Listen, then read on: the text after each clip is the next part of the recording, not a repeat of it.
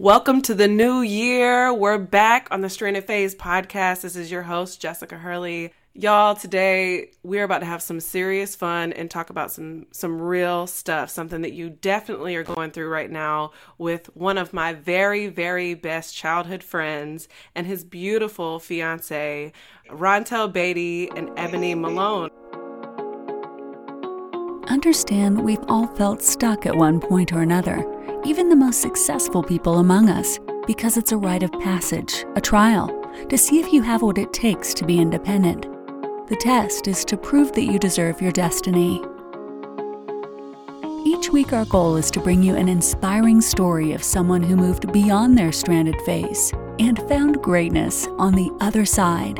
Welcome to the Stranded Podcast, and this is your host, Jessica Hurley.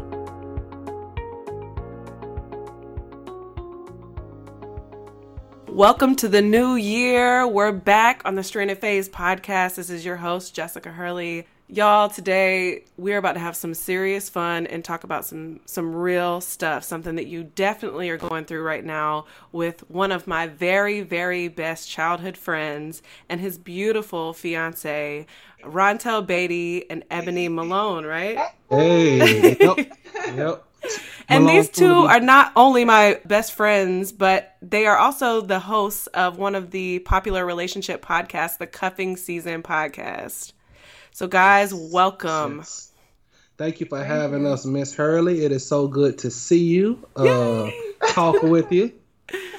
I'm gonna be here. And, you know, I'm happy that, you know, you finally get to meet Ebony. Yes. Y'all have heard a lot about each other. Yes. And, you know, we've been trying to figure out a way for y'all to have a conversation before the wedding. And oh, listen, girl. What better way than the podcast? I promise not to grill you over the podcast. So I've never actually met Rontel's fiance, but I love her via Instagram. So we'll figure it out. I'll grill her in person behind closed doors. Right? Exactly. But you guys are killing the game right now with the relationship podcast. And as long as I've known Rontel, I know that love and relationships and marriage are a very important thing to him. So I'm uber happy he finally found somebody that was the one. And I was going to bring this up, but you were my first podcast interview. I was. And I'm just trying to phase. So Rontel's back. This is my first guest that was back for the second time. Yep. Hey. And when we were podcasting back in, I would say that was November of 2017, we were not talking about you getting married. No. That was not on the agenda. We were not. Yeah. Nothing close, actually. No. So tell my audience, you know, you guys have a beautiful relationship right now. You're engaged. You're set to get married in August. But tell my audience a little bit about how you guys met. Mm-hmm. So I was actually, Jessica and I were in D.C. for the Congressional Black Caucus. Oh, that's when you met her? Yep. I didn't know that. Yep. Me and Jessica were in D.C. September 2016. Now, Jessica, we were like, we were both working at the same organization, you know, trying to meet people, raise money for this nonprofit, awesome nonprofit that does really good work. And I was at an event working one room. Jessica was at another event. But at this event, I'm meeting people and I see some familiar faces who come over and greet me. I'm like, hey, Rontel, they give me a big hug. And one of the people in the group was Ebony. She introduces me as, oh, this is my cousin Ebony. And, you know, I'm looking at Ebony. I'm like, wow, your cousin is kind of bad. No! But, you didn't say beautiful. I expected you to say kind of bad. But I had to, you know, these are all thoughts that I just kept on the inside because I happened to have had my ex-girlfriend on my arm at the time. Listen, we were this guy. Right. So I'm meeting, like, you know, I had a girl I'm supposedly dating at the time on my arm, and I'm meeting my future wife. So the interaction was very, very quick. We continued to move about the room to meet more people. Of course, I'm looking up every 5 minutes, trying to catch another glimpse of Ebony, hoping that, you know, she's looking at me too. I'm trying to figure out how I can get this girl's number, even though I got someone else on my arm at the time. It doesn't happen. Me and Jessica fly back to Tampa a few days later, and I don't see Ebony again for a very long time. But I scoured through her cousin's Instagram page looking for a tag photo of her. After a couple hundred photos, I finally find one with Ebony. I click on the tag. I follow her on Instagram, Facebook. I tried to find her on Snapchat and a few other things. So you didn't follow her on one platform. You followed her on all of them. Every last one of them, man. So I found out through my search that she was in a relationship at the time. So I really knew that nothing could really transpire between us, but I did spend all my time liking every photo of just her. Just her. And as luck would have it, though, about a year later, I get a job offer to come back to D.C.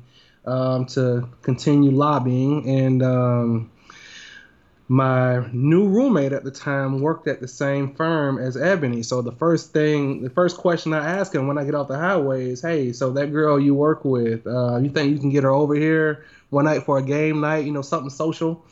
A few days later, he does it. I come home from the gym one night, Ebony's in my living room. And from that, we were able to, just build a friendship. We spent the first several months of knowing each other just being friends because, she was in a relationship that was ending. I was in a relationship that was ending. So we just became friends. And, maybe, I don't know how many months later, but the fall of that following year, we made it official. So I remember those conversations. Yeah. So I mean, that's a long, drawn out way to say that, it was kind of love at first sight in a way. And I stalked her. Stalking is cool. It works. Stalking works. It works. So I got a couple questions. I have so many questions about this, actually. And just to be honest, so there's a woman out there whose biggest fear is going somewhere with her man and him seeing the love of his life while she's with him. Like, I'm not even going to front and say that ain't never been my fear before. It has been. Like, you, as a woman, confident or not, you walk in a room full of beautiful women, especially at an event like the one we were at where people were dressed to the nines. Oh, my God, yeah. Everybody's in a gown gala, or a gala gown. And, you're like, I and your man, like, you ain't looking at nobody because you at me, But exactly. Your man's looking at somebody. Like, what would you say to... And I guess there's just something to be said about, like, both of you kind of knew your relationships were ending or headed in that direction. Yeah. Mm-hmm. That it wasn't so sought out that you were just like, I'm going to find me a new chick here tonight. It was just inevitable. It was kind of like you didn't go there with those intentions. And then you saw something and you were like, wow, I can't take my eyes and my mind off of this. Yeah, I mean, for me, the woman that was on my arm at the time, we had broken up. We were on and off at that point. We had broken up maybe 2 or 3 times before that. And I mean, bad, ugly breakups.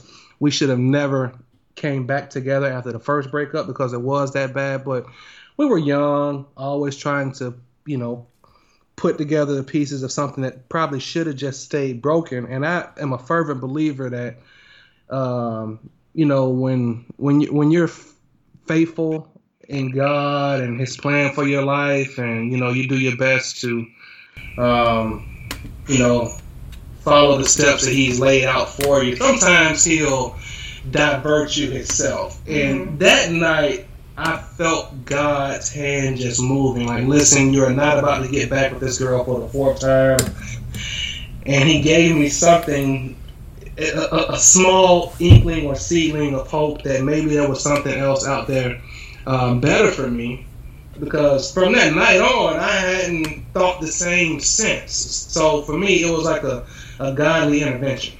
Right. Okay, so you go from knowing that, maybe this relationship you're in isn't for you. You and Ebony are now friends. About a year or so later, you choose to finally make it official. How do you go from that to, like, when you got in a relationship together, did you guys know that, like, this is the one? Like, you both were like, this is the one? Or did it take a while to get to knowing that you guys were going to be married?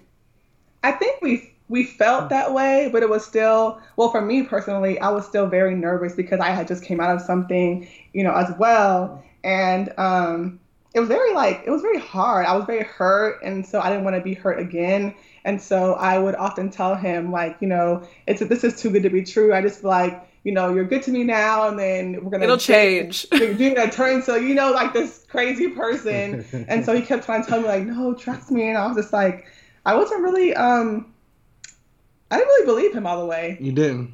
How long were you in a relationship before this, Ebony?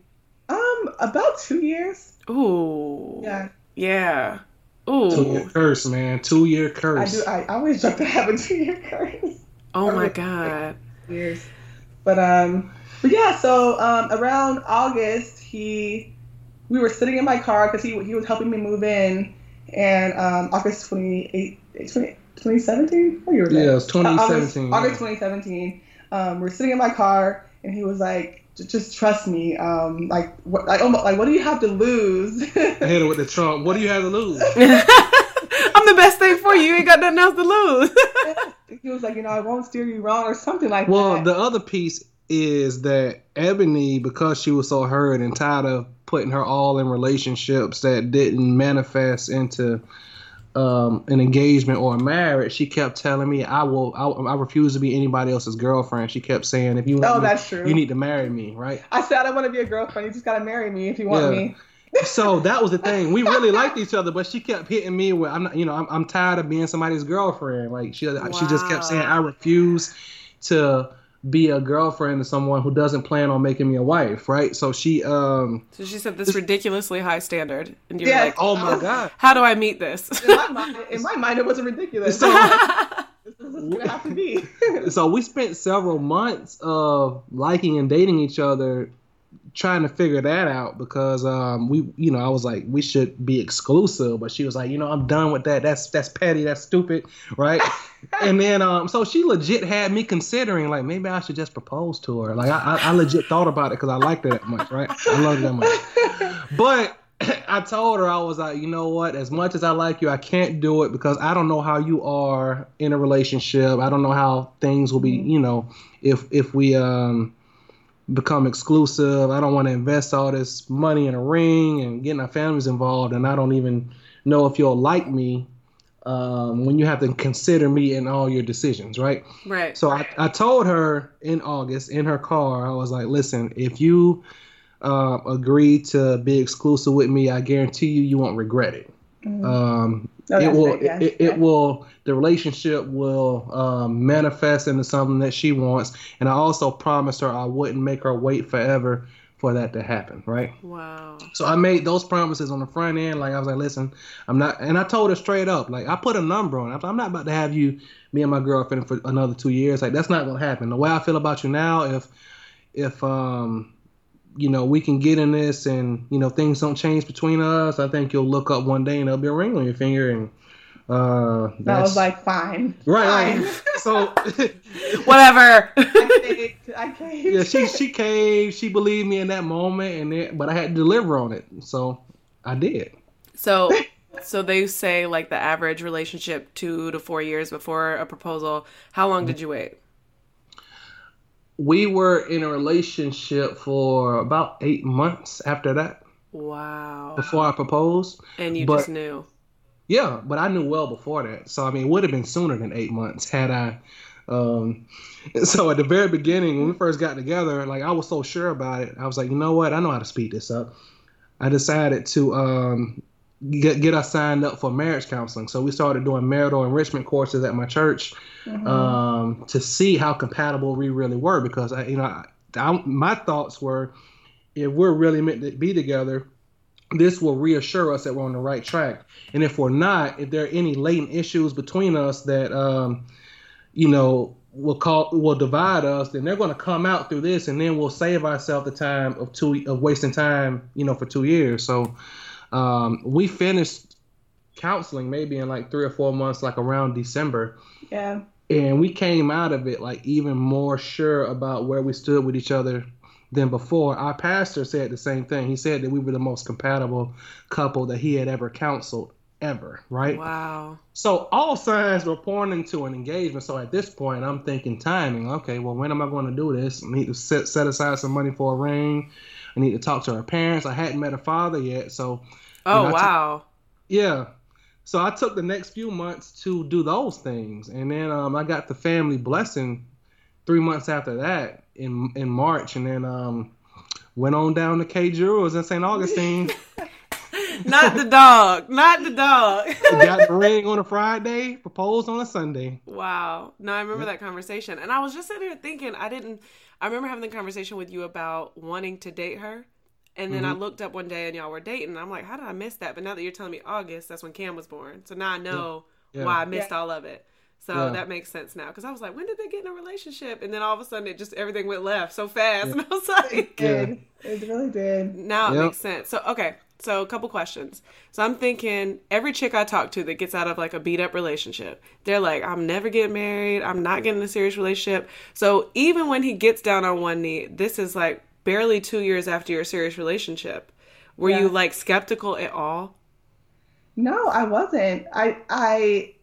There was no question. I think that everything just felt different from day one with him. And so that alone was like, this is weird. Like, I'm feeling this way about this guy so soon, you know? And then also the premarital counseling before we even got engaged was very different for me. I've never done that before, ever. I was kind of nervous about it. Like, will your pastor even counsel us because we're not even engaged yet, you know?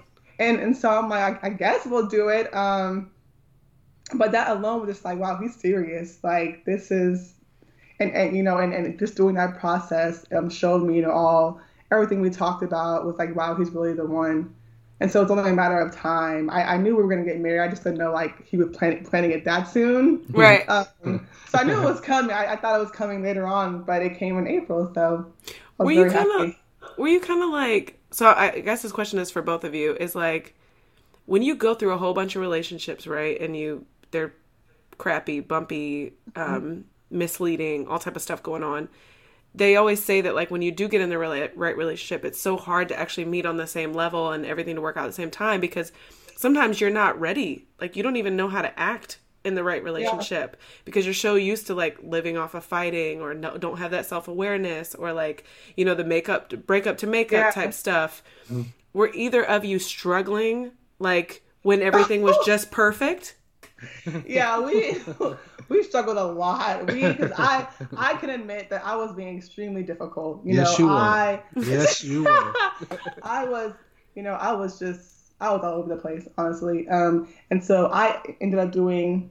He actually helped me do it, but to like go to counseling. So I went myself to heal, and so I did that for a couple of months, and then he started bringing me to church. When we were just friends, I would start going to church with him, and that really just helped me as well. And so, you know, I slowly started to come out of like my bitterness and just being angry and thinking he's going to be the same way. But I was very difficult. And he even said, like, you know what? Like, I'm going to date other people because you're not. I took a couple chicks out. This was before y'all got like into the serious relationship. Yeah. Before. Okay. Yeah, this was like June, July, because we had been, you know, friends and we had been talking for a while, but she's still refusing to commit. So he had to dangle the carrot a little bit. Yeah. So I'm like, you know what? I'm about to see what else is out there since you tripping. Right. And I was like, no, you're not. Yeah. So we didn't. Wait a minute. You're my problem. Come back here. Yes, come back. Because I remember, you know, I almost didn't help her move into her new apartment because I was like, you know, that's a boyfriend thing. Yeah. You know what I'm saying? Like, I'm not your boyfriend. Why should I be lifting all this heavy stuff and driving it from Fort Washington, Maryland, all the way to northeast D.C.? You know, but in my mind, he was basically my boyfriend. Right. He just wasn't officially. Right. I'm going to keep running from you as long as I can.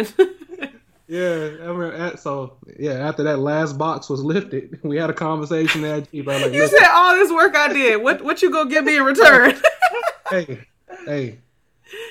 So, and then, for me, I had never been in a relationship like this one, so carefree, because all the relationships I had been in were, there were unreasonable levels of expectation coupled with the fact that I felt like I couldn't really be myself.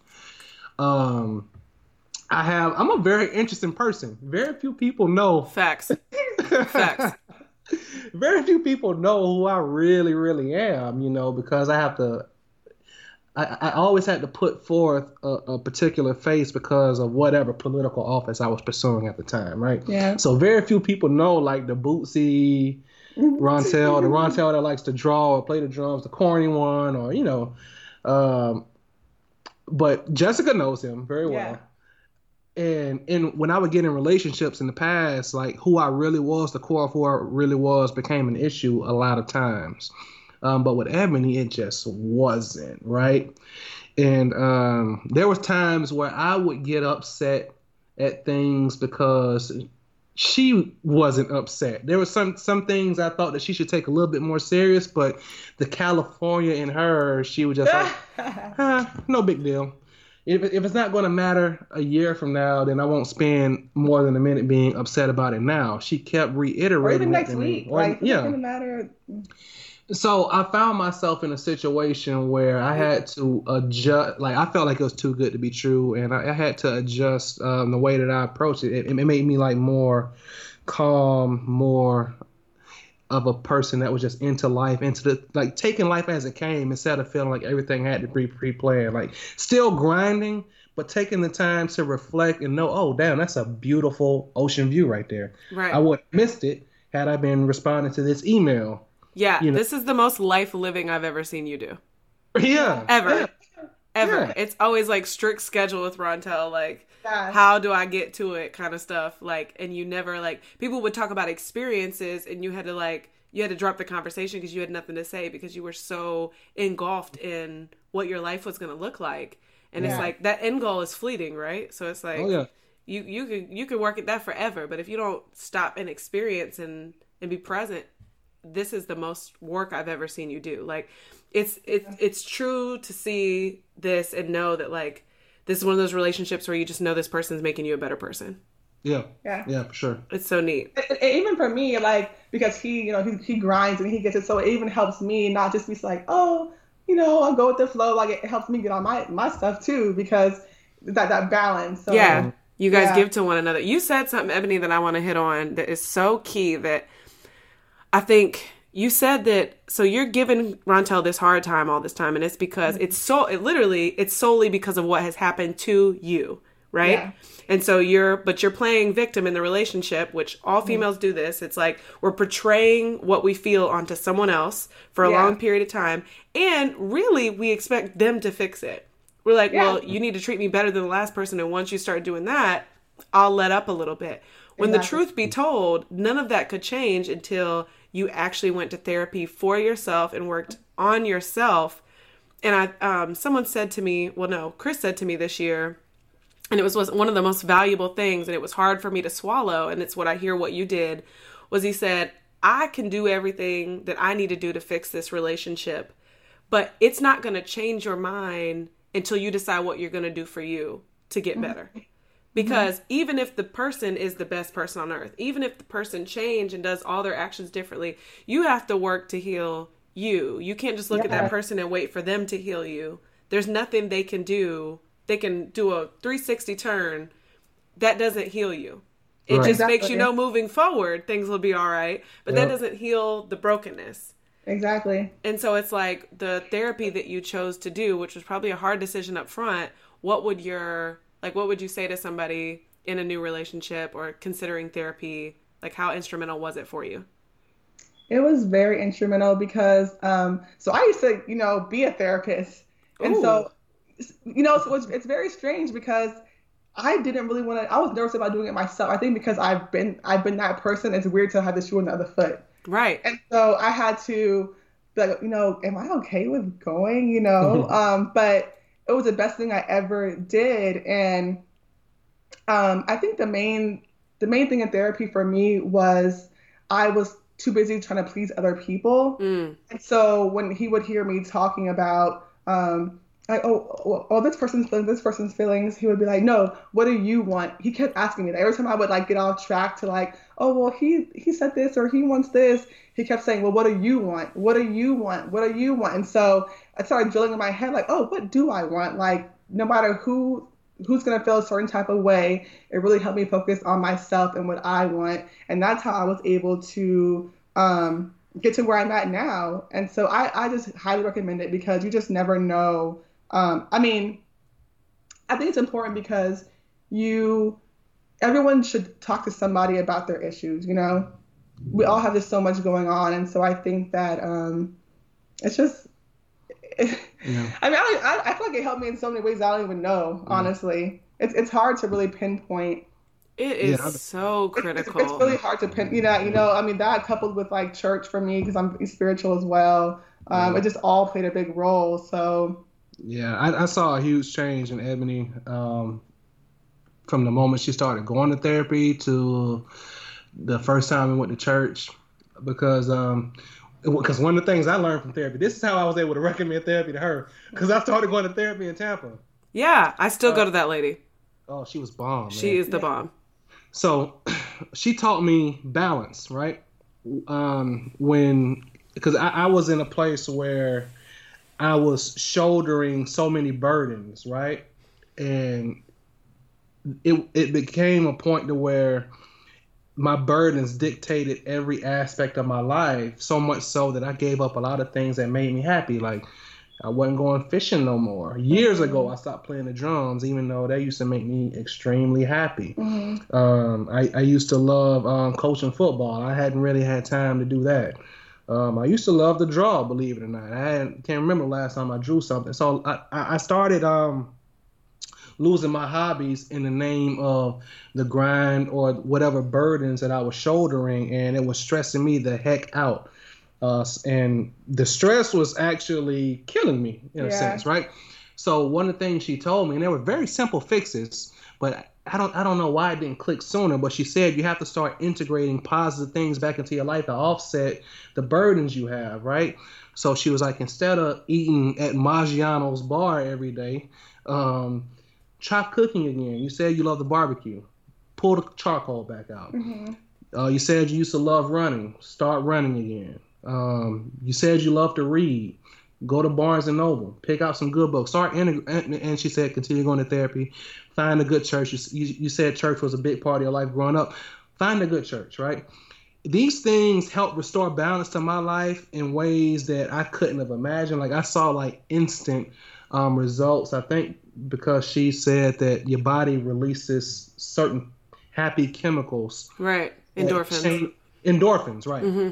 Change the way you feel about life, you know, and I felt them instantly. The first time I hopped on the treadmill, like, I felt them running through my body. Like, my brain was functioning different. So when I saw Ebony going through all this stuff, when we were just friends, I could tell that her life was out of balance. So I just gave her the advice that this wonderful therapist in Tampa gave me. And she had just started working on Capitol Hill and didn't know that they offer free therapy sessions. Oh, yes. To congressional employees. So I told her, go check those out. And by all means, they should continue to do that, because working in politics up here is crazy. But anyway, I say all that to say I saw a huge change in her when she started. Because, I mean, it helped us out. Like, it made her more open to me, because she wasn't as open to the idea of us dating prior to counseling. Right. Yeah. And you can totally be closed up, and then imagine being closed up to the right person. Yeah. Yeah. Because it was almost like right person, wrong time for you guys. Yeah. Yeah. Yeah. And the counselor never told me, because I'm not a therapist, he never told me what to do. He just opened my eyes to see like where I was, going wrong, or what I really wanted. It was never like, oh, you should do this, you should do that. I just had these epiphanies on my own. Yeah, I love when they ask you a question and you're like, what?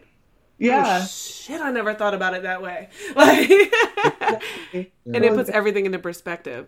Mm-hmm. Yeah. So would you advise everyone to try some premarital counseling? Oh, yeah. After doing it, absolutely. Yeah, for sure. Especially before the engagement. Really?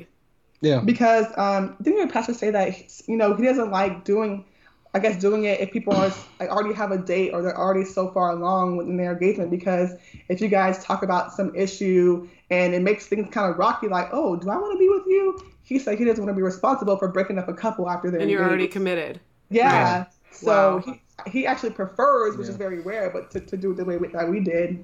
Yeah. He did, because I've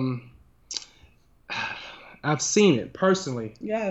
We have a lot of engaged associates, people. There's a lot of people up here, working politics or friends or whatever who are engaged. And, I actually know of a couple who recently split and broke off an engagement. Wow. So no, yeah. And these are super, super hard thing to go through because, at this point, money has been invested. The emotional capital of both parties and the families have been invested. Invites are going out, deposits have been paid. And that's a hard thing to come back from, right? Yeah. So doing marital counseling before all of that it really just helps you make a more conscious decision, because I think back to before Ebony, when I was, I dated girls before her, obviously, but, most of the girlfriends I had before, marriage came up. Where is this going? Will we get married one day? And I usually would say, well, yeah, I could see myself marrying you one day. Every girl that I dated, I said, yeah, I could see myself marrying you one day. I just gotta wait. Yeah. I need to get these things lined up. Like, I need to save more money. I gotta pay off some debt, or I gotta do this, or I gotta do that. It's gonna come. Mm-hmm. And they would believe me. And the weird thing is, I believe myself too, but for whatever reason, it never really came about. And I think that had I done marital counseling with those people, I would have probably just ended the relationship sooner. So that we can both stop wasting time. Wow. So I think it really serves two purposes. If you're meant to be together, it'll definitely let you know. And if you're not, it'll definitely let you know. Yeah. Do you think a lot of people are wasting time in the wrong relationships? Absolutely. Yeah. I wasted so much time in wrong relationships. And because I think the hardest thing about it is you fear what comes after a breakup. Like, will someone ever love me again the way that you love me? Even though the love might not even be all that good, and you deserve it or more, but the fact that nobody may love me again is a real fear people have. Or how long until I find that? Like, will it be 5 years? Will it be 10 years? Will it be next year? Will it be tomorrow? It's just that feeling of like the unknown. Right. So I think for me, I would have still been in the same situation, still not happy, and if I never gave him a chance, I would have never been engaged today. And it didn't take that long for me, but I would have still just been unhappy, not knowing that I could have had all these blessings coming my way if I would have just trusted God and let go and just worked on myself. Or you settle, right? Because I remember, you remember her too, Jessica.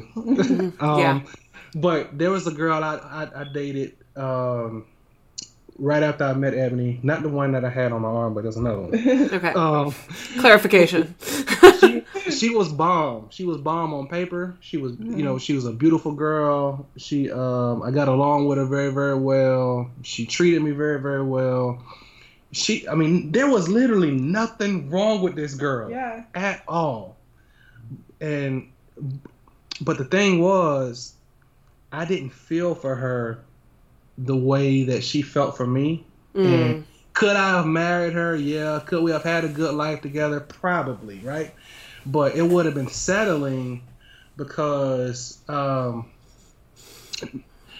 knew that I didn't feel the way that how they say you met the person that you're supposed to spend the rest of your life with. If you can't imagine spending a day without them for the rest of your life, this girl, I was like, as great as she is, if one day she's not in my life, it'll be all right.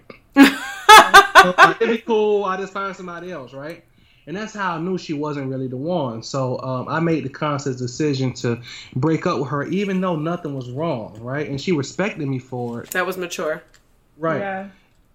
And then I met Ebony, a girl who, I pray to God that I can marry her in heaven. Like, the afterlife scares me because I'm like, damn, I hope she up there in heaven with me too. Oh my God, that's adorable. The 80 years we'll spend together on earth ain't enough. Right. you know? And that's the feeling I think people should shoot for, you know? I want somebody to hear this and really think long and hard about their relationship. That's the feeling I think people should shoot for. A lot of people don't know it exists, right? Right. 'Cause I didn't know it existed until Ebony, but, you know, to everyone listening, I will say, I believe that there is someone out there for everyone that you just can't spend a day without. You don't want to spend a day without. Yeah. And going back to the situation with being in something people being in something that they probably shouldn't be in, I think that for women, we do it because we have this image of like, you know, we want to have our family. We want to be married. We want to be engaged. All, you know, this, that, and the third. There's a click and talk. Yeah, I mean, so, a click and clock, ticking clock. so, damn. Yeah, so we stay in these things because we want it so bad, and right. We're just like, this has to work, even if we're not all the way happy. We're like, no, this is gonna work, or he's gonna change, or this or that. Yeah, no, and plus I'm 32, and I need to have kids already because what the heck, like. Yeah. Yeah. It is. So that's the harder part for women more so than men. It's just like, you know, that timing. Yeah, we don't think about that in that regard. I mean, yeah. Men, we up there like, you know, I get married at 50, it'd be straight, you know. Yeah, it's like, I'm 35, I just get married tomorrow. Yeah, exactly. Like... So I feel y'all. That is a fear that we don't really have as much as y'all do. So. Yeah, because there's so much danger in having children after 35, and we're like, okay, I'm 32, like, it's creeping. I don't want to be 40. Then we like, I don't want to be 45 at my kid's, like, 10-year-old graduation. Like, exactly. Nah, we can't do this. With the 24-year-old moms, I'm 45 with a 3-year-old. Like. Right. Shit, not us. We don't care. Like, we think that our equipment will still be working at optimal efficiency at 60. Exactly. You know, I had friends in college, you know, who were 18 years old but had an 80-year-old dad. Like, I'm like, your daddy was still shooting them at 60. I had a friend in middle school. Her dad was 80 and she was only 12. Yeah, what? That's how guys think. Yeah. Yo, that's crazy. Still be out here, man. So, are y'all best friends? Oh, that's... Yeah. Absolutely. Yeah. Absolutely. Like, just hands down best friends, like, really don't need, like, this is the funny thing about good relationships I've always noticed is, like, it's a struggle to keep your friends because you're, like, pretty good with each other. Like. No, I feel like that has been happening. It's, like, just us two all the time. Yeah. Like, and sometimes I'll be like, babe, go with your friends. Like, out. Like, I want you to keep him. He's like, I'll just stay here. Yep. It's hard because you're like, this is my most comfortable place. I have to, like, force myself to get up and go out because I just be happy with drinking wine at the house with him. Right. Exactly. Like, the camaraderie that, you know, guys seek with hanging out with the fellas, because, you know, that's supposed to be a safe place where you can talk about all the things that you don't normally talk about at home around a girl, right? That has less relevance in my life because she's created that space from here. I literally say whatever comes to mind. Right. Oh, I believe it. We laugh about it together, and she will often chime in and agree. It's strange, right? To be able to communicate so openly and so freely. So, and it's weird because some people ask us. It's one of the weirdest questions I think we get. Like, do y'all spend a lot of time together? I'm like, what do you think a relationship or an engagement or a marriage is? Like. Right. I remember I had a friend one time that was like, I can't spend, like, I gotta have my own space. I can't spend every waking day with my girl. And I'm like, when you're in a good relationship, though, you don't ever think like that. And it's not that you don't get your space, but it's like, you don't even think like that. Like, you're like, this is so much fun. Like, you don't be like, oh, I've been with you for 4 days. Like, it don't work that way. I think that. Yeah. I mean, when I get the urge to, like, have some quiet time or me time, which I think we both do from time to time. Mm-hmm. It doesn't happen a lot, but when it does happen, I mean, I go to the gym, I go for a run, or sometimes one of the things I like doing is I love going to watch a game at a bar, right? And I'm the only one there. I don't know anybody. Such a man thing. I do that. Yeah, yeah. You know. So I mean, you don't have to spend every waking moment with a person, but understand that when you do get engaged or married, I mean, that is your person, and you will spend the overwhelming majority of your time with that person. You should be uber comfortable doing nothing with that person. Absolutely. And if you can't do that, then they're not the one for you. Yeah. Right. Yeah. Absolutely. Because I think people get in these relationships where they get obsessed with someone because they have fun together. Yeah. And they don't test out what it looks like when they're actually living life. Yeah. You know, like they're the going out couple, or they're the like the work couple, or the party couple, or the travel couple. What the hell does it look like when you two sit at home and stare at each other because the TV doesn't work? Like, what do you do? What does that look like? Yeah, on a Saturday morning when there's nothing to do, your hair not done, or you have a conversation before you brush your teeth. Right. Yeah. Can will I let you breathe in my face? Right. The true test. Yeah. Or the first time, you know, you get a stomach bug. Right. That's real. That is so real.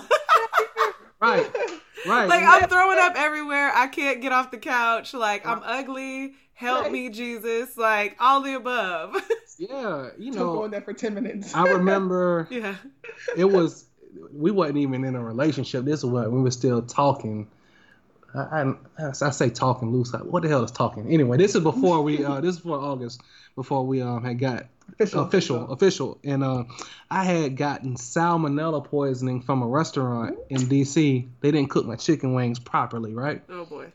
I was so sick for like a week and a half. And when I mean sick, I mean like bathroom out of commission for and Ebony was there with me taking care of me because I was in so much pain. Like, I couldn't I couldn't be alone because the pain was like, they compared it to labor pains for a woman. So I had that for like a week, right?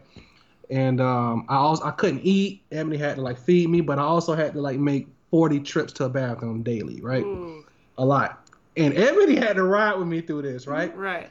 But the fact that we were both comfortable in doing it sort of... I guess you feel better. It did. It really did. The side of me. Yeah, because when you can be vulnerable with someone and show them, you know, parts of you that they won't see, like being the party couple or being the work couple, or, you know, like when you put your best foot forward on for the gram, you know, when people can see the sides of you that you try to hide from everyone else and still accept it, and you feel comfortable showing that to them, that says something completely different. So we had a lot of moments like that early on. It's not the fun stuff. It's like, that's the plus, the bonus. That's the added on benefit to a good relationship. It's like, can I go through some shit with you? And will you ride? Will we be okay? Oh, my bad. My bad. Too soon. Too soon. Wow. All right. So I'm going to jump a little left. Because I keep hearing this. So good news is, right, they're saying the divorce rate is down. Have you heard this? Yeah. This whole, like, we went from 55 to 18% or something crazy, some crazy number. Basically because people are waiting now. They're waiting until they're educated. They're waiting until they're financially stable. You know, we know back in the day, everybody was getting married at 18, 19 to set up the family and set it up in the way so the wife could take care of the kids and the man could go work. And it was more efficient. I think things have changed, and now people are finally waiting. So that's the good news. But I heard another stat the other day that said it was like after $20,000, it was like the more you spend on the wedding, the more likely you are to get divorced. And it was like once it hit 50,000, it was like divorce rate was at like 60%. Then it just went up from there. So what are your thoughts on that? And then, like, tell us the truth about, like, what was your, did you have a conservative budget for the wedding? Or are you going all out? What? Just laughing away. Oh, man. All right, so I guess we could talk about the first part about the divorce rate. We can start there. Yeah. I think that you're absolutely right. I think the divorce rate is down for all the reasons that research has been saying. People are waiting longer. They're making more conscious decisions about who they date, when, and how. And they're doing. It's like waiting later. It messes with your biological clock, but it also makes you a more mature person. Right. A lot of people have had more experiences and know what they like or don't like. And in a way, I think that helps, you know, sustain healthy marriages. Well, also the access. We have access to way more people than generations before. Say it again. Like with the social media. Too much instant gratification. Being able to travel, all that stuff. And so as before, they would maybe slow down because they only had maybe 20 options of, people. Oh, yeah. The 20 people you knew from high school and the 5 people on your block. And now we have 20,000 options. We could fly to a different country. We could look online and like swipe left, swipe right, and keep going and keep, That's true. And so I plotted on you from 1,100 miles away. Exactly. Like, you didn't have to stay in Florida. You were able to do that. Yeah. So that's another reason. Yeah. That's true. I think also the divorce rate could be down because of the fact that aren't marriages down as well? Oh, really? So there's a lower number of marriages? I didn't see that part. They don't report it somewhere. Yeah. They don't report it, but I think I read somewhere that less people are getting married now too, because I mean, especially for women of color, right? Yeah. I think black women are still like over 50% of them will never get married, according to research. What? But they want to get married. They want to, but won't. The guy is just not right now. Yeah, and then there's a number of reasons why that's the case. Yeah. We could start off with the fact that black women outnumber black men. I think by nature of birthing, but also by the fact that they are overrepresented in the criminal justice system, mm-hmm. and then there are huge disparities in education and income levels, which makes it a little bit more difficult to find, I guess, your equal or what you think you should deserve. But anyway, so all that being said, moving forward to wedding costs and how that relates to divorce. I think that a lot of people want to get married for the wedding and not for the actual lifetime commitment. Mm-hmm. I think Instagram has popularized the dress buying process, the first look. The whole wedding industry and that's unfortunate because I think as a result of that, a lot of people make the decision to get married not even knowing what it is. Right. And so we could start there. People are getting divorced because they don't know what marriage or a real commitment is. And I think that those people are more likely to spend more on a wedding because they think that it's all about the wedding, so that's where they're going to put all their resources, right? Mm-hmm. They're going to take out the loans. They're going to, bottom out their mom and dad's bank account to put together this big, extravagant event that for not even a whole day, a few hours, right? A few hours. And is it even really for you? It's like for the guests. It's for the guests. I mean, oftentimes it's for the guests. It's for the guests. It ain't for us. Right. It ain't for us. Most married couples, especially the woman, maybe not the man, but the woman is typically like halfway miserable through half the wedding. Yeah. Like she's like, this is crazy. I'm over my bridesmaids. Like, I just want this shit to be over with and I want to enjoy my honeymoon. Right. Seriously. She's been cussing everybody out all morning. Right. I mean, if it's for the couple only, then most people just get eloped. Yeah. Right. Which we considered, right? Really? We were that selfish because, like, we didn't want to fall in that category of people who only care about the wedding, and we wanted to just focus on us. So we considered eloping. That didn't work out. Our families wouldn't go for that ish. So, and then the other piece is I want her to have a wedding. I mean, she's beautiful. I want to see her in a white dress. Selfish side. I think another reason that, when people spend so much money on a wedding and you take out loans and this and that, after that couple hours, now you're stuck with all this debt. And now you're miserable and upset or trying to figure out how you're going to pay all this off. It's like the equivalent of like you're fighting, you're arguing, because I think money, finances is the number one cause of divorce. Yeah, it goes hand in hand, basically. Yeah. They tie together. This is like me waking up one morning and saying, I'm going to go live in Hawaii for a month. I'm going to max out my credit cards and I'll figure it out when I get back. Yeah, like that's the equivalent of like getting married and having some ridiculous wedding that is half the cost of your annual salary. Yeah. Listen, And if you got it like that, by all means, ball out, right? Right. Some people got it like that, and no problem. Pocket change. But the overwhelming majority of people I know don't. Right. And they put on these weddings by borrowing, right? And we ain't got enough debt already. I got enough debt. I got enough student loan debt for everybody. Right. Yeah. And I think that messes up the foundation, like the foundation you could have built, right? Because a lot of the resources you put into this one day of pleasing your friends and looking good, you could have put a down payment on a crib, a house for y'all to move into after the wedding, furniture. You could have helped pay off some student loans. I mean, you could have really set yourself up for something to sustain the relationship long term. But if you invest all of it into, you know, drinks that are going to be gone in 4 hours or, right. I mean, so I kind of want to talk a little bit. I'm glad you asked this question because we got a lot of questions about why we chose a destination wedding. Mm. For those of you who do not know, and I'm going to assume most of you don't because this is the first time we've joined Miss Hurley's podcast as a couple. We're getting married this August in Cancun, right? Yep. Cancun, Mexico. Ebony's from California. I'm from Florida. We both live in D.C. So we considered all three of those places to get married when we first got engaged. We were looking at venues in California first and foremost because that's where she's from.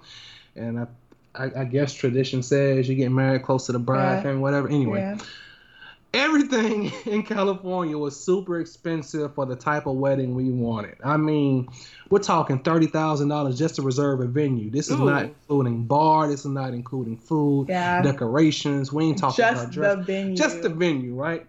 And and this is for like, you know, standard places, right? And then if you want to take it a notch down and, you know, maybe relax your standards a little bit, maybe you can find something for $20,000, which is still outrageous. So I thought to myself, well, I'm from Florida. Florida's a cheaper place than California, right? Let me look up some places in my great state.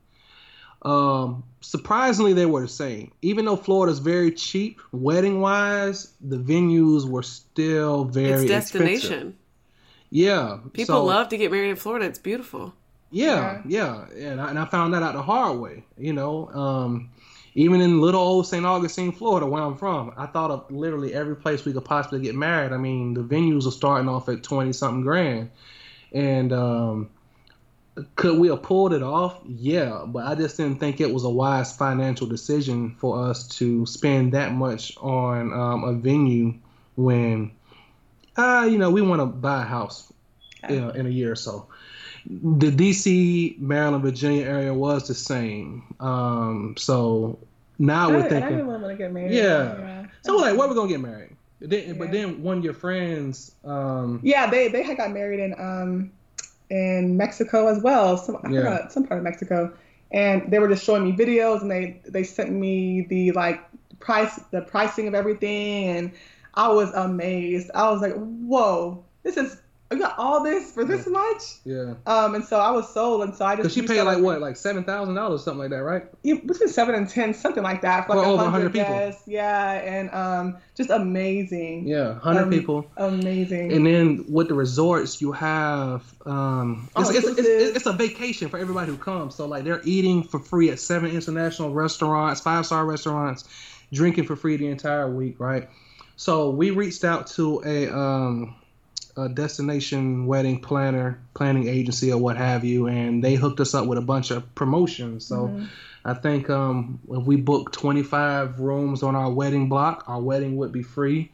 We exceeded that pretty fast, so we have a free wedding.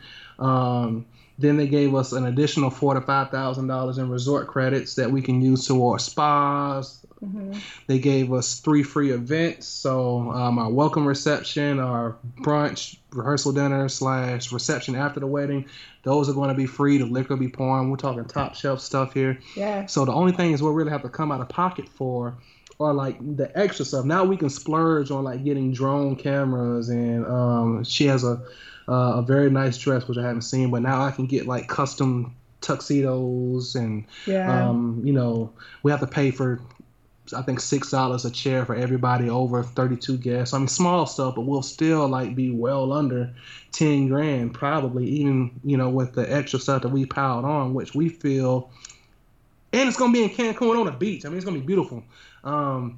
Is it outside on the beach? So, yeah, the ceremony is outside on the beach, but the reception's indoors. Nice ballroom. Beautiful ballroom on the inside. You know, I got a bomb DJ coming from LA. This is a celebrity DJ that DJs a very popular show on HBO. Nice. Yeah, he went to FAMU with me. I may be giving it away now, but anyway, so we're gonna have a bomb West Coast DJ that spent 4 years in Florida, so we'll have a mix between Too Short and Plies. Oh God. This makes him so happy. Yo, so there's gotta be a lot. Say what? Oh, I said, yeah, we're not spending too much. Yeah, there's gotta be a lot of people out there thinking that a wedding costs 20 grand, like that you just cannot get married for less than 20 grand. And you guys are getting married somewhere beautiful. Yeah. Yeah. I think 30 grand is the national average, but these are people who get married in America. Right. Right? Yeah. So, because everybody I've talked to so far has spent at least 30 grand, more, people who've gotten married in the States. And honestly, to each plate when it comes to your reception can be between like 100 and 150. So you have to think like, do I really like you enough? Yeah. Yeah. Do I like you to pay $100 for you? Per plate. Yes. Yeah. It gets expensive. So if you have 100 guests, times that by 100. Yeah. Oh. We're expecting about 130 or 150 probably. And it doesn't even affect our bottom line because at the resort, they've included so much. We bought them business. So now they're just giving people food that it would have had to feed anyway. Wow.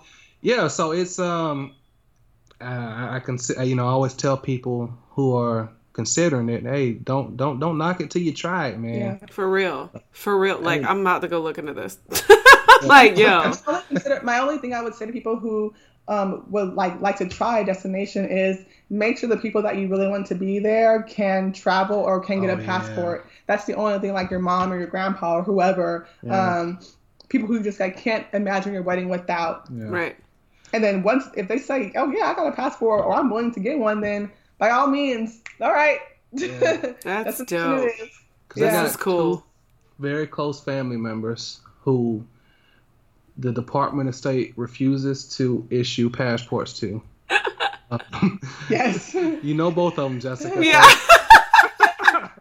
So. It's very sad because I really wanted to be there, but I had no idea what their situation was until we've already paid our deposit at Cancun, and you know we're like, hey, you know, get your passport ready, and come here, cuz I got this little situation with the court, you know, dating back 12 years, and you know some of them owe some serious money, and you can't get a passport if you owe over a certain amount of money in child support or to the government or whatever. Wow. Yeah. And these are things that, you find out. Yeah, things you find out afterwards. The hard way.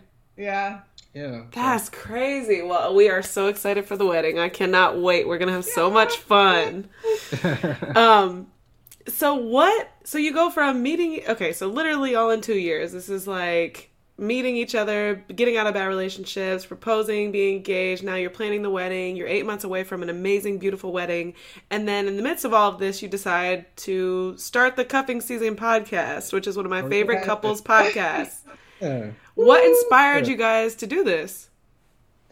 Well, I I mean, I think it came from people would just always ask, you know, or I guess jokingly, like, write a book, or girl, tell me how to get a man, you know, just like funny things like that. Right, so, right. Or like, oh, we love your story. You guys should tell it or blog about it or this or that. So I'm just like, maybe we should, you know, and I would talk to him about it jokingly, and then he would say maybe he'll write a book. So just so many ideas flowing. And then maybe a couple weeks. Maybe like a month or a couple of weeks went by, and then one day I came home from work and I just see a microphone here, and I was like, "Oh shoot! Like we're really about to do it." And so he's a man of action, and so don't give him no idea you ain't ready for.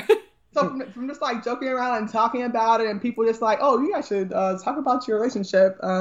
And, you know, we're like, shoot, why not? Let's try it. Yeah. And then which led to this, you know, we just started recording and he had a whole bunch of topics, you know, that we could possibly talk about. And yeah. Yeah. And sounds like you summed it up pretty good. Yeah. You got a poppin' podcast. Yeah. We love it. Yeah. And you launched 2 months ago. Mm-hmm. Yeah. It was like first week in November. Yep. Something like that. Yeah. Yeah. That's crazy. Well, congratulations on all the dope success. Congratulations on schooling people that need to hear how to achieve a successful relationship like this. I hear a lot about what you guys talk about, and I had to ask this because I thought it was so funny. Because now every time I hear something about relationships, I instantly send it to Rontel. I'm like, so what y'all think? Talk to me. Like, did y'all hear about what Gucci Man said on that interview? About they asked him how do you keep your wife happy? Mm-hmm. And he said, what did he say? Money. He was like, money, yeah. Yeah, basically, he couldn't be broke and married, or he couldn't be happy. He couldn't be happy if he was broke. He couldn't be happily married if he was broke. He said money makes everything better. It sounded vain at first, but then I kind of got the vibe that he was just saying, like, you shouldn't get married when you're broke. Yeah. Like, that doesn't make sense. Do y'all agree with that? I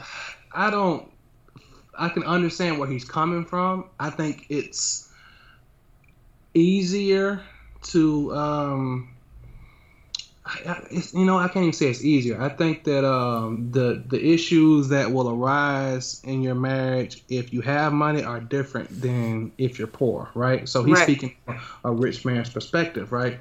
But here's a couple things I know.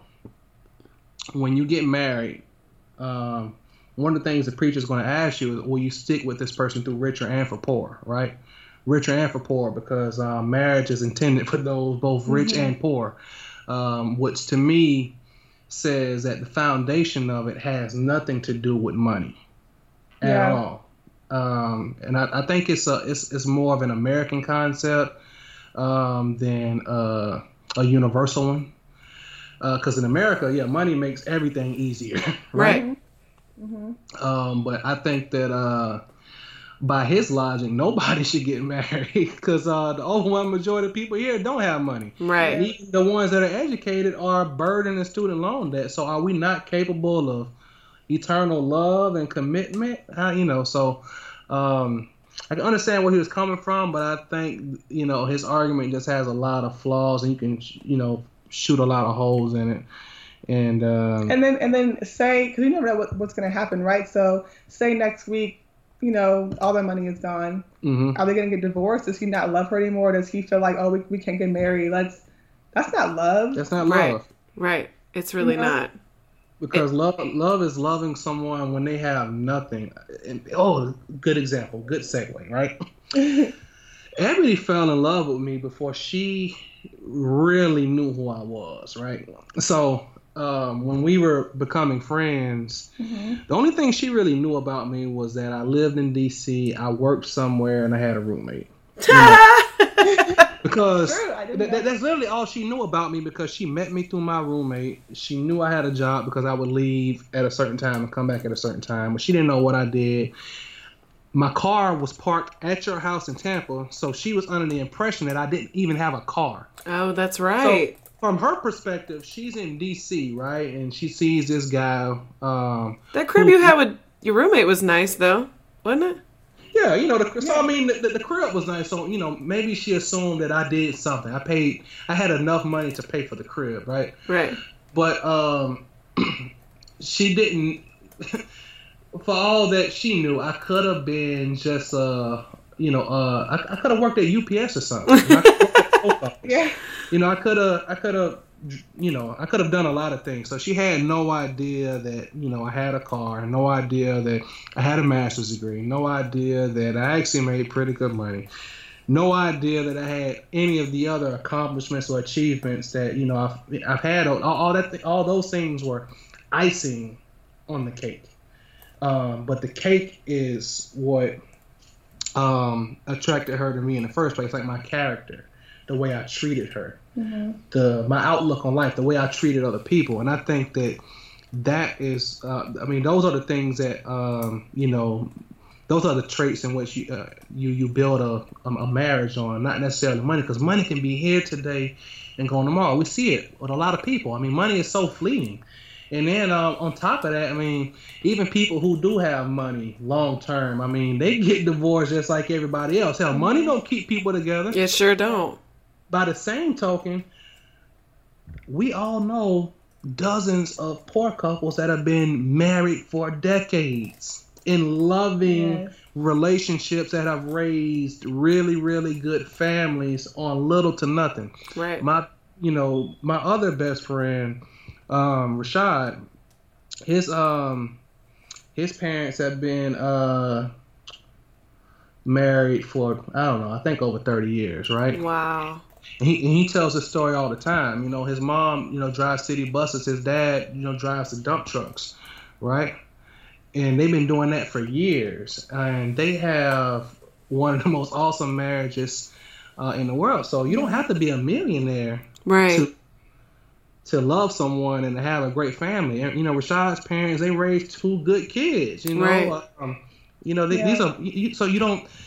So for that reason, like I can understand maybe where Gucci is coming from, but I just don't agree with it. So misguided. It's misguided. Yeah. I agree 1,000%. You're right. And things can change so quickly. So it cannot be the foundation or a base to a successful marriage. It can be a benefit and an added plus, but it's not. It can be nowhere found in the foundation. Even though finances are directly tied to divorce, I think that's really an unrelated statement. So I agree a lot. I was just thinking about you when I thought about this. A couple weeks ago, I sat down with an old friend from Florida State. We were just catching up, and a guy, and he was telling me how he'd been in a relationship for almost 7 years now. And as we got deeper into the conversation, and he wasn't really willing to disclose a whole lot, he was asking me how I was doing, and I was explaining it. And he's like, I've seen your man's on Instagram. Like, tell me about your relationship. You're a new mom. Like, update me on everything. So I'm telling him everything. And he just breaks down to me. He's like, I didn't think relationships like that existed. And I'm like, what are you talking about? And he proceeds to tell me about how, he's been in this relationship for 7 years and has already proposed once. It didn't work out. They're still trying to make it work because they have kids. And he's like, I just thought that this was part of you make it work. You commit to somebody and you make it work. And he's like, but the stuff you're telling me about how you feel in your relationship and the way you're treated and all the fun y'all have together, I didn't think that shit was real. Yeah. And I'm Yeah. So then I thought there's got to be so many men out there that are questioning marriage so much because we think that men just can't handle marriage. We're just they're it's such a struggle now in this day and age. But I thought versus that there's probably men that are in a lot of the wrong relationships or have no idea, especially coming from single parent homes, what a successful marriage looks like. Yep. Yeah. So what would your advice be to men, Rontel, that are questioning marriage or not fond of the idea at all? I think marriage is a beautiful thing. And I think that the right woman will add increase in value to every aspect of your life. And you'll know you're with the right woman if every aspect of your life starts increasing. I mean, it's almost like, it's almost like you're plugging yourself into a wall. Now you feel fully charged when you're with her, right? Whereas a relationship that you maybe should reevaluate will drains the life out of you, makes you feel like you have nothing left, you're not happy. And I think I can understand where he's coming from. Feeling like, you're supposed to not give up easy, work through some things because the nature of a man is to work, right? Try things. If it doesn't work out, try again. And, we apply those same lessons to people and in relationships. But I think wisdom at some point has to kick in and say, you know, I've tried this too many times and it's still not working. I'm still not happy. I think at that point you should just have a conversation with yourself first about what it is you really want. Going back to what Ebony mentioned in the very beginning of the episode, deciding what you really want, because if you're not, I mean, it sounds selfish, but it's true. I mean, the first law of preservation is self-preservation. So you have to be happy. If you're not happy with yourself, you cannot be happy in a relationship with someone else, right? Right. So you have to have that conversation about what it is you really want first, and then you know, after that. When you have the conversation with your partner, you have to be okay with the fact that it may mean separation. But I know that there's a lot of fear in that, feeling like you've invested so much time and resource in a personal relationship that it's going to return to you void, feeling like there may not be anyone else out there for you. But I can honestly say, and you'll feel all types of feelings when it first happens. I mean, don't get me wrong. It hurts and it's difficult, but I'll say that after feelings of pain and disappointment subside, I mean, the sun starts to shine a little brighter. The sky's a different color blue. And, and I swear you should have wrote music. But that's when you open yourself up for the blessings that you really that God really has for you. There's this meme circulating on Instagram. I've been seeing it for a few years. There's a picture of a young girl holding a teddy bear in both hands. And then there's Jesus reaching to the girl saying, "Give me your teddy bear." She doesn't want to give it up because, you know, she's in love with this teddy bear. Little does she know, Jesus has an even bigger teddy bear behind his back that he wants to give to her, but he can't give it to her until she empties her hands. Right. Life is a lot like that. Relationships are a lot like that. If you are holding on to something that you know don't make you as happy as you could be, let it go and try Jesus. See if he don't put somebody in your life that make you beyond happier than you thought you could have ever been. So I mean, that's my advice to. And then, you know, I understand it gets even more difficult with children. Yeah, I don't have any children, but I grew up in a single parent household, and I'll say that I think kids can sense when parents are not happy, or when parents are in things that are unhealthy or don't make them happy, and it rubs off on the kid. Oh, absolutely. Right? Yeah. And I think that it does more justice to a kid to have a happy parent, or a parent who, even a parent who may stumble, you know, takes a chance, and tries to love again elsewhere, and then finds that love. I mean, I think in the end, you know, like a happy parent is what grows happy children. Absolutely. So, and sometimes you just have to take that risk, because if you're in something that you just know won't get better no matter how hard you work, I mean, you got to leave it alone for your sake and the sake of your kid and the sake of your, you know, the child's mother. So. Yeah. I know that's not a perfect answer, especially coming from a person who doesn't have kids, but thinking back on you know, being raised by a single mother and seeing some of the guys that, you know, express their interest in her, and seeing I guess some of the heartbreak she went through, it rubbed off on me, and I had always prayed that you know, the right man would come along and that she would be open to the right man. And I feel like you know, if your friend has a kid and he's seeing some of the same things, I think that he probably want the same thing for his parents. So. Yep. Yeah. And it was so crazy because we had such a long conversation about how he just really, truly had no idea. He thought that it was for the movies, that there was good relationships like that, because he had never seen that from his own mother and her relationships. Yeah. And he was like, I really thought that stuff was fake. And I'm like, no. Like, and he was like, or I just thought that was like the first year of dating, like that everything changes. And I'm like, no. Oh, man. And it's so crazy how we're influenced by 20, 30 years ago, what we saw and how it affects our relationships now. Yeah. I mean, it's crazy. And it's all wrapped around therapy. As I tell people all the time, I've gone to therapy so much and done so much self-development, and I'm not tooting my own horn, but like I can do something and then go to blame like Chris or something else. And then like within 5 minutes, I'm like, no, that you're doing that because of when your dad did this and you used to think that and now it's actually this. And like, you know what, my bad. Or you're doing this because you're an only child or whatever. Yeah. Like, you know, like we went to Cali for a week. We were trying to run into y'all, but we were in Cali for a week with Chris, our two kids, his mom and his sister. So we're like one big family. I'm an only child. I get back, I'm annoyed, mean, rude, stank, like all of the above. And like for like a good half a day, I tried to like blame Chris on like not planning properly and all of these things. And then like it just clicked to me. I was like, you know what, my bad. Like I'm an only child. Like I don't do well 5 days with like 7 people. Like I'm like, everyone get away. Like so. And it's being that, you know, that self-aware and knowing when things that were part of your childhood come into play in your day-to-day behavior. Oh yeah. And how integral that is into your relationship to be able to go, oh, you know what, my bad. That's just me being me. Like, you know what I mean?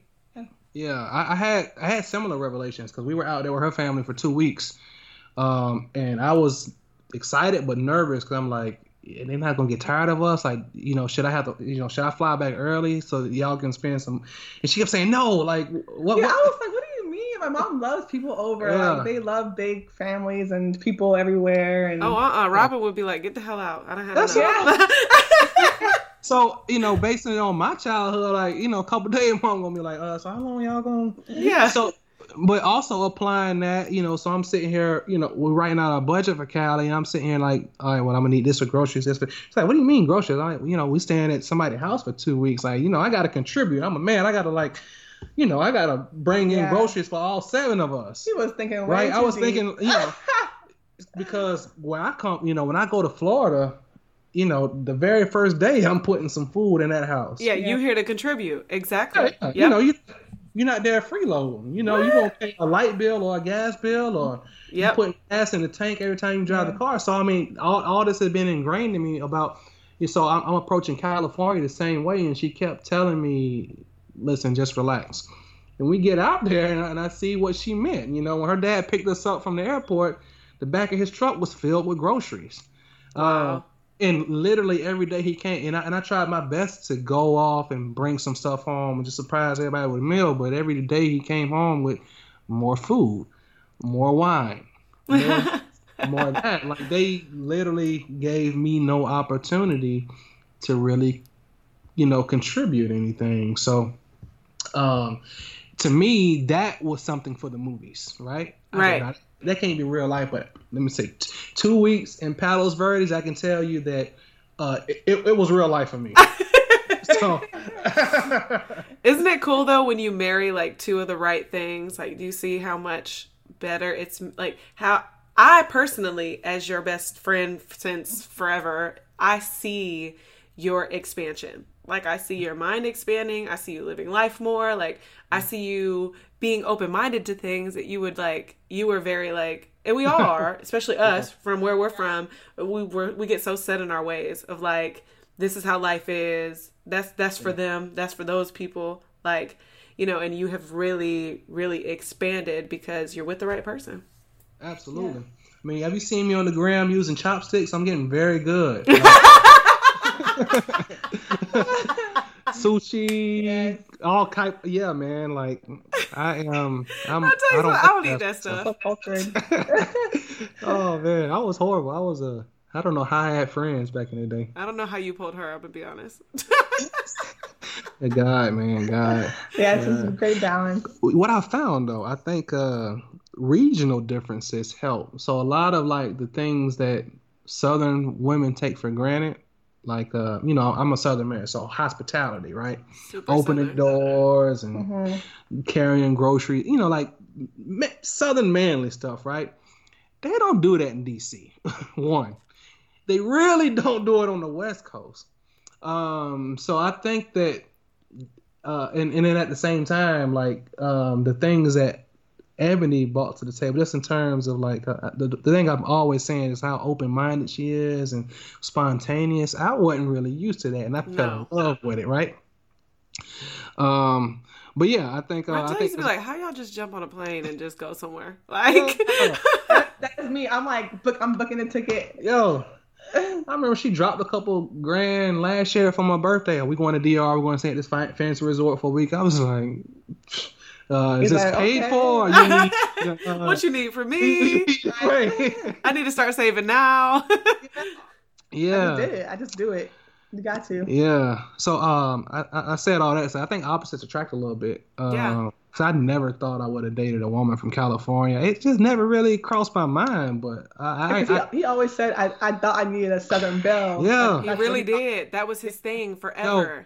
Yo, abandon your list. All the things you have on your list that you think you want, think you need. Like, say F that in 2019 and make yourself available to whatever God put in front of you. See if you're I love that is so true. That is, especially for women. I feel like women have more lists than men sometimes. Like, we're like, 7 feet, teeth, this tall, not bald, blah blah blah. Cool. Yeah, and I'm just like, you may get that and it may be complete trash. Like, I have everything on my list, but this is what it looks like in person. Oh, I tell people all the time, my list was, you needed to have a master's degree, no kids, you got to have nice teeth. Let me tell you how my man has none of those. Had none of those. Came with a kid, still needed braces, and barely got a high school diploma. And I was like, what am I doing? This is going to mess my whole life up. Like, but no, you just... you let your standards down, you let the wall down, and you're just like, I never thought, I have the best stepdaughter ever. Like, I'm like, I would have never, ever been open-minded to that. It's crazy. Yeah. So crazy. Yeah. And it's just easier so once you get that taken care of, it becomes easier to build like the personal vision you always have for your life, because a lot of times there's just a missing piece to it. Yeah. Yeah. And it's an adjustment. You get rid of the list, you find what you want, and then you're like, okay, back to building. And typically, it works better. Yeah, because, I tell people all the time, it's like, I've been talking about running for office for years, dating Southern belle after Southern belle after Southern belle, thinking that, I need to have this big hat-wearing young lady on my side when I announce and all this other stuff. And I got some big hats. You do. I can wear a big hat. Right, you do. But... I tell people, I was like, the first time I ever put my name on a ballot was last year when I was dating this woman from California, because of how she made me feel. She made me feel like I was worthy, like I was capable of running. That she just motivated me, man. So it was an inner feeling that manifested itself outward. Whereas before, I was always just focused on the outer, not necessarily the inner. And it kind of showed, because like I just wasn't achieving none of my goals for real back in the day. Right. Like I was doing well, just off of personal ambition and motivation and all that. But I do a hell of a lot better now, because I'm at peace. Yes. That's what I can see is the peace, because you've let go of a lot of the things that you thought were like your life's work. Yeah. Because you're in a good relationship. Yeah. So you're kind of like, for the first time in your life, I'm seeing you like be in flow almost. Yes. Mm-hmm. Which is crazy, because you're like, if I'm not chucking towards this goal, my life is not right. Yeah. Yeah. And you're I mean, it was killing me before, man. Like that's the kind of stuff that sends people to an early grave or a breakdown or whatever. A lot of people don't know you were sick a lot. Yeah, I was from stress. I always tell him to relax. Like, it's okay. Sit down. Like, chill out. Chill laugh out. Like, let's go on vacation. He's like, what? Vacation? Yeah. That's from when you done achieving your goals. Yeah, exactly. And I'm closer now to my goals, being a relaxed, calm, peaceful person than I've ever been. Maybe we can check back in a few months and talk about some of the, because like some of them are too premature to talk about, but I have some things happening right now that are beyond what I was seeking a year ago. Right. Like things that are just falling out of the sky. Like, wow, I'm worthy of this. Yeah. And I think I don't think it's by coincidence. No. I think it's the way that I'm approaching life, and that is a result of, you know, my relationship with Ebony and how I allow her to influence me because she has positive intentions for my life. So Ebony, like all the homegirls that were hitting you up, asking you how I get a man like that, how do I get a relationship like that? You know, like I even saw somebody selling a product the other day that said how to meet the love of your life and get married in less than 90 days. And I was like, yeah. What? But my mind was like, I know people buying this because women want to know. Yeah. Like, so what would your advice be to women that are like, where's the one? What's going on? So I think, well, I'm a personal experience. It started with, you know, working on myself first. Well, first I'll say letting go. If you're in something, letting go of that situation, just trusting, you know, for spiritual, trusting God, and just knowing that God doesn't want you in a situation that's bad or that you're not happy in. Like that wasn't His promise for us. So why are we in this? Like, is this what you thought you'd be in forever? Mm-hmm. Right. So it's just like realizing like I'm not happy, and so I'm just gonna step back and trust Him, even though it's gonna be very hard. You know, we'll be crying. There'll be maybe weeks of just like. Uncomfortable, you know, alone. Looking at old stuff, uncomfortable, like, oh, what? Why me? You know, like those moments, I've had them, you know. But just really trusting, you know, your process and, you know, working on yourself. That was the first time I really, really took the time to work on myself. And, not even knowing if this was going to work out, I still had to work on myself because nothing ever would have probably worked out if I didn't do that, you know. Mm. So I think that's just the main thing, just really working on yourself, being open, like we said, throwing away your list, mm-hmm. Just doing things you don't normally do. You know, like I was barely going to church, but I started going to church with him, and that just brought me so much peace. And it brought me closer to him as well. Right. So, mm-hmm. Yeah, I think the main thing is just work on yourself, doing things you would normally do, like journaling or or jogging. There's just things that that make you happy, and stop worrying about other people's happiness or what other people are going to think of you. Like, oh, weren't you just dating somebody, but now you're dating somebody else? Like, who gives a, you know, who cares? Worry about your own life. Like, who cares about social media? Who cares about all this stuff? Like if we're so worried about what other people think, we're never going to be happy. Yeah. And so that was like a main thing with counseling too, is like, you know, I was a people pleaser. I was always like, sure, yes. Oh, you got that people pleasing disease too. Yes. It's a real thing. And so just like really focusing on yourself. I can't stress that enough. I tell everybody this was like the first year I was like uber selfish, and it was great. It was amazing. And I lost some friends in the process of finding myself. And I was just like, oh, okay, wow. But now I know, and thank you, you know? Yeah. People who, fake friends who you think they're really happy for you, but they're not really happy for you. They're kind of jealous in a weird way. And you start to realize that when you become really happy and focus on yourself, you just start to realize, you know, who's not with that. Mm-hmm. That's so real. That is so real. Yeah, that working on yourself stuff. Yeah. I'm dealing with like so many friends right now that are so lost, and they're 30 years old and they're trying to figure out where their man is and da-da-da. And I'm like, y'all, it's so simple. Like just let go of the idea, focus on yourself. He's probably right around the corner. Exactly. And God's like, I just want you to get closer to me and figure you out first, because if you get with that man that I already know that's for you and you're not full, it's going to be a big fat mess. So fix you. And then I'll give him to you. Like and because like he was right there in front of me. I was with him all the time, but I almost messed it up being in my ways. Right. You know, and but he was sitting right in front of me, the blessing that God had, and he was just like, you know what? I'm gonna have to talk to somebody else because you're playing games. You're acting a little crazy. And so I had to be like, okay, you know, get myself together for real. But yeah, just like that. I had a blessing in front of me that I almost let go because I was just so, you know, I was angry still. I was bitter. I wasn't working. Yeah, that's a prime example. I was that. I was there. Wow. That's so crazy. It's critical, because then once you do the work, and like, I think people get really scared of self-development and like working on yourself, because a lot of people, I even had a homegirl. I was like, she said, you keep saying this, but like, I don't know what it looks like. Like, yeah, I could go to therapy, but what do you mean? Like, what do you mean work on myself? Like, I feel like I'm okay.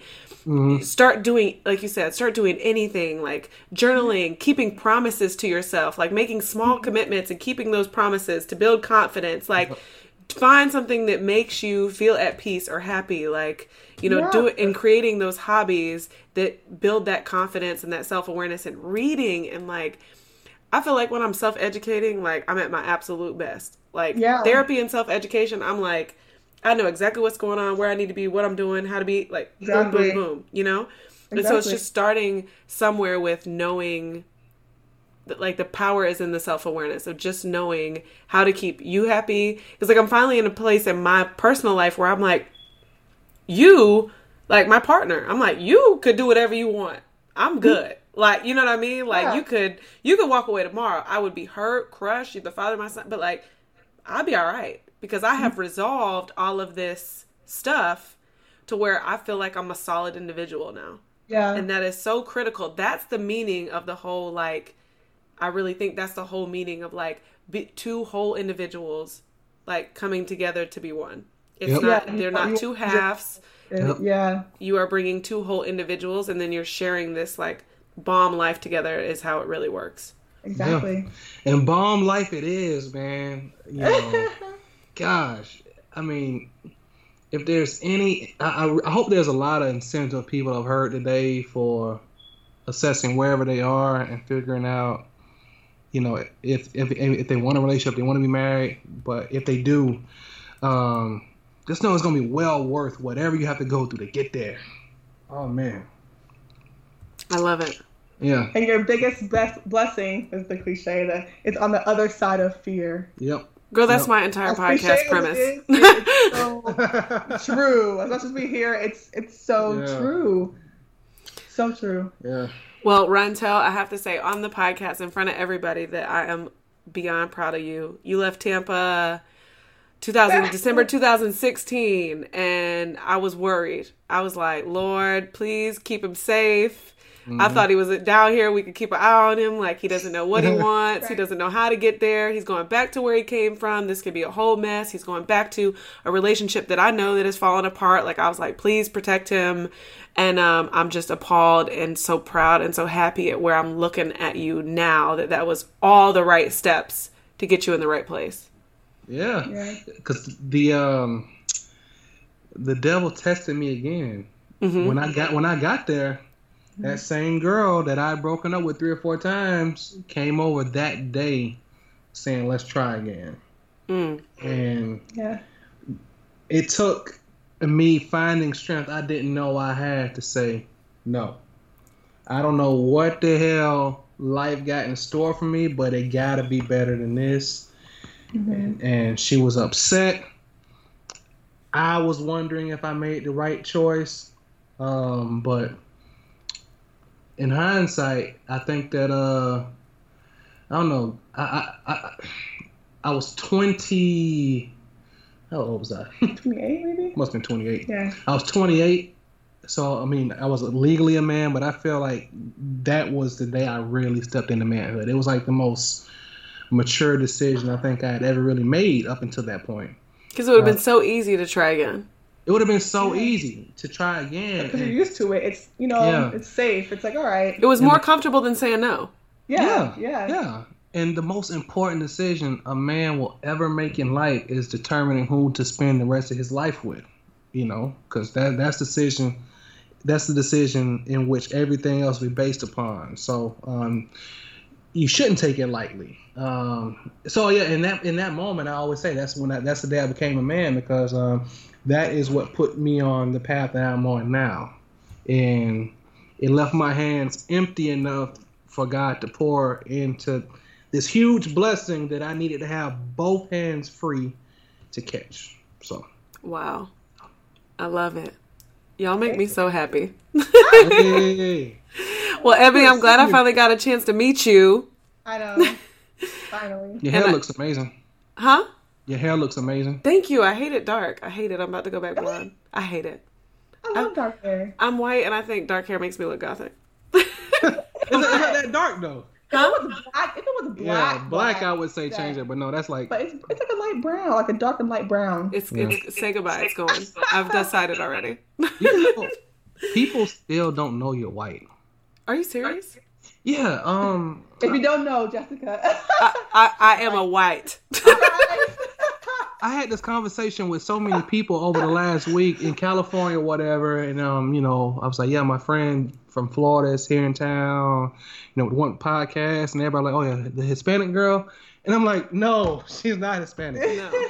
Somebody wrote, Chris did a video recently for his ads, and I'm in it, and it's like all about like freeing up your time for family or whatever, and like I'm in it. Somebody wrote in the comments, yo, bro, I'm so disappointed. You were my idol. I thought you'd have some black queen. And then he said this. Then he said, he was like, but you know what? I get it. I heard Mexicans are really loyal. Like, you're like, well, I was like, well, you're wrong about both, so it's fine. Oh, that's hilarious, man. Yeah, there's been a lot of hate lately. Like, somebody told him he was wearing a Walmart jacket in one of his videos. They were like, bro's wearing a jacket from Walmart. Yo, why are they going in on them, man? They do. That's hilarious. The more popular you get, the more hate you get. It's fine. Exactly. Yeah. People, I don't know, people are always so surprised, like, when they find out, like, my best friend is a white girl from Florida. But it makes so much sense because you have been advocating, and I'm saying this as if there's an elephant in the room, but you've been advocating for the black community your entire life, rightfully so. Yeah. I know where you were raised. I knew where you grew up. So it just makes no sense that your best friend is a white. It actually makes zero sense that your best friend's a white girl. People would have no idea. That's why it's so great. Yeah. Yeah. Like, I was telling Ebony, like, when we first got engaged, like, I wanted you to be a groomsman, but I was like, that's... It just doesn't work that way. It doesn't make sense. I don't know where to put her, but she's supposed to be in it. Right. So that's why I was like, well, at a minimum, she's definitely giving a speech. So. Oh, hands And that's down. What throw people off, too. They come like, who was that? Yeah. Who this white girl talking about she know Rontel? Right. Yeah, just make sure I'm far away from any drinks before I get started. Then the drinks can flow. Right. Man, listen. Sometimes the speeches are better with drinks because at our engagement party in D.C., oh man, these boys got up after like 3 or 4 whiskeys, giving like speeches that they couldn't even get through because they were crying. They were crying because they were drunk. I was like, oh, are they crying? Patting each other on the back. Oh, you really got some good friends in. Oh man, that was the funniest thing I've ever seen. Yeah, it's because they were drunk though. It's been a long time coming too. Yeah. So, it's been a long time coming. Everybody wanted this for Rontel. We just didn't know how it was going to pan out. So now we're like, all so happy that this happened. Yes, yeah. I am. Everybody from St. Augustine friends and FAMU friends and D.C. friends, they lost faith in me for a while, but we're back. Well, you're a good human being, so you deserved a good woman, and this all came together, and it makes so much sense now. Like, so much sense. Well, I want to, before you close us out, I want to thank you for having us on The Stranded Phase. This is my second, her first. I listened to a lot of your episodes. I think it's dope. So I was hoping to get back on it because as I was doing my annual Instagram purge, and I'm still not done with it, but I got far down in my feed, and I saw this post I did when you first started The Stranded Phase. I posted the podcast. Hey, my best friend got a new podcast. Make sure y'all check it out. And I was like, wow, like that was just a year or so ago. It's crazy like how much time has went. So super proud of you and all that you're doing, because a lot of people don't know this. Your listeners probably would have no idea that a podcast is so beyond what we thought you would ever do. Ever. She don't seem shy. She was a little shy before. Mm-hmm. Yeah. Jessica, as good as a public speaker she is, and as good as on the cuff and just as intelligent as she is, she didn't like sharing that gift with the world a lot. Mm-hmm. Only the people close to her knew how talented she really was. So I'm sitting back, I'm watching the TED Talks. I'm watching her and her role as a director of partnerships at mm-hmm. her organization. I'm watching the podcast. I don't know who this girl is anymore. Like, I know who she is, but it's just like, wow, it's amazing how much you have grown and you are honing in on your talent and sharing it with the world. That's what God wants you to do. So everything that's unfolding as a result, I think it's only the beginning. So we happy to be a part of it. Aww, thank you. Thank you. It means so much more when it comes from somebody that like truly knows my soul, knows me when I was like 10 and wild and high school and wild and making tons of mistakes. Wild. Yes. Making mistake after mistake, whether it was men or decisions or the people that I spent my time around. Being around you and Rashard was always like the best decision I made growing up. And it was always, it always became so healthy. And then we all just kind of rode for each other for so long. Cause it was like, we got to get this right. Like we were like the three of us, we got to get this right. Like we got to get out of here. We got to figure this out. We got to be successful. And we just kind of stuck with that. And I think looking at the three of us now, it's so cool because we have a picture together at 27 when we were all like, we all just got our master's degrees and we thought we were doing something. And now I'm looking at us 3 years later and I'm like, wow, like now we're getting married. We're starting families. We're really going into careers that none of us thought we would have. Yeah. So it's like, now we're actually exploring who we truly are, which is what they say all your 30s are about. Yeah. So it's so cool to have lifelong friends and watch that journey and just see the unexpected happen. Mm-hmm. Yeah. Blows me away. And here's the cool part for you guys. You've got one more thing coming that will change your life forever. And that's kids. Mm-hmm. Because I thought I was a go-getter. I thought I knew what life looked like until I had a child. And two major things I could say. One is I'd be sitting there most days begging for a slice of time to do something important. And I'm like, oh my God, I can't believe I thought I was busy. Like, like you literally be like, oh, I thought I was busy with no kids. And that was a lie. Like that was a lie, because when you have a kid, you be like, can I just have 1 hour to like focus on myself? Like you like all them times I sat on the couch, I wish I would have focused on myself. Like, and two, it will motivate you. Like there's no tomorrow. And it's not even that whole like that corny thing you always hear about how like, oh, I just look into my child's eyes and I'm like, this person relies on me and all this stuff. It's so much bigger than that. Like about setting, to me, it's like setting an example. Mm-hmm. Like my child is going to know that I gave everything I had to impact other people.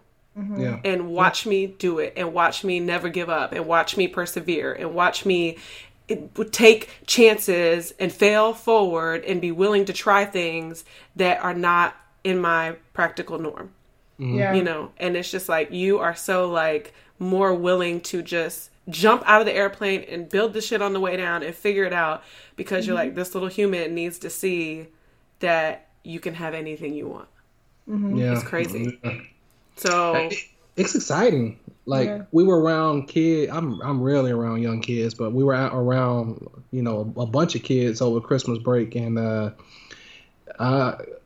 I'm starting to look at myself through the lens of a father.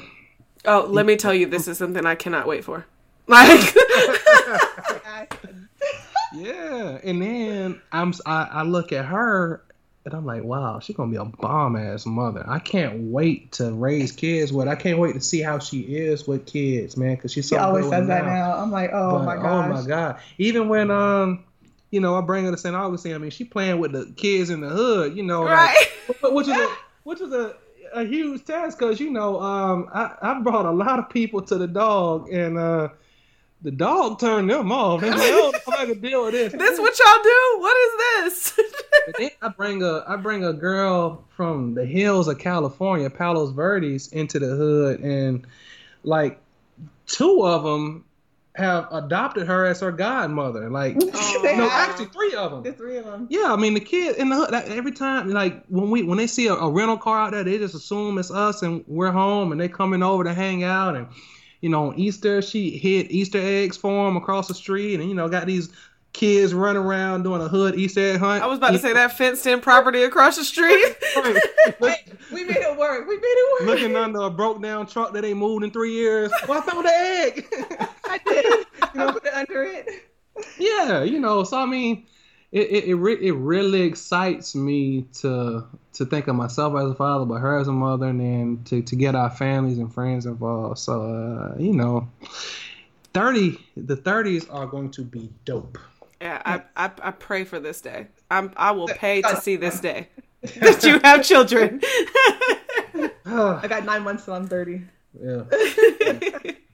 Yeah, she got a few months too. She's not 30 yet. Yeah. Yeah, I'm 30 in April. So yeah, woo, yeah, mm-hmm. 29 and fine. Mm-hmm. I don't know what I'm gonna do at 30, but it's all right.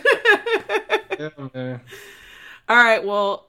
Seriously, tell my audience where they can stalk you guys, follow your growth, follow your podcast, and get some of the best relationship advice. Okay. Well, our podcast is It's Cuffing Season __. That's on Instagram. Yep. And my personal page is Cali X Bomb. Yeah. Cali Bomb with an X after the Cali. I've been trying to understand it for a couple years too. It's just there. It's no, yeah. But yeah, and mine is just my name, Rontel _Beatty on Instagram. I don't really have Twitter. Yeah, I don't have Twitter. Me neither. I have it, but I don't use it. Yeah. It's too much to manage. Yeah, yeah. So just basically Instagram. Check us out. And where can they check out your podcast? I'm gonna link everything in, but yeah, yeah. Oh yes, the link to our podcast also is in our bio. Mm-hmm. Yeah. Perfect. It's all there, and if you can't find us, you can always find a tag photo on me and Jessica's page. Probably way down in 2016 or something like that. It's lit. Birthday. She usually does one on my birthday. So. Yeah, always. All right, well, you guys, it was an absolute pleasure. I had a freaking blast. Thank you so much again. Yeah! Thanks again for joining us on another episode of The Stranded Podcast. If you felt inspired or moved today, make sure to leave a review on iTunes. You can learn more about us and our guests at thestrandedphase.com. And don't forget that your Stranded Phase is a rite of passage on your journey to greatness.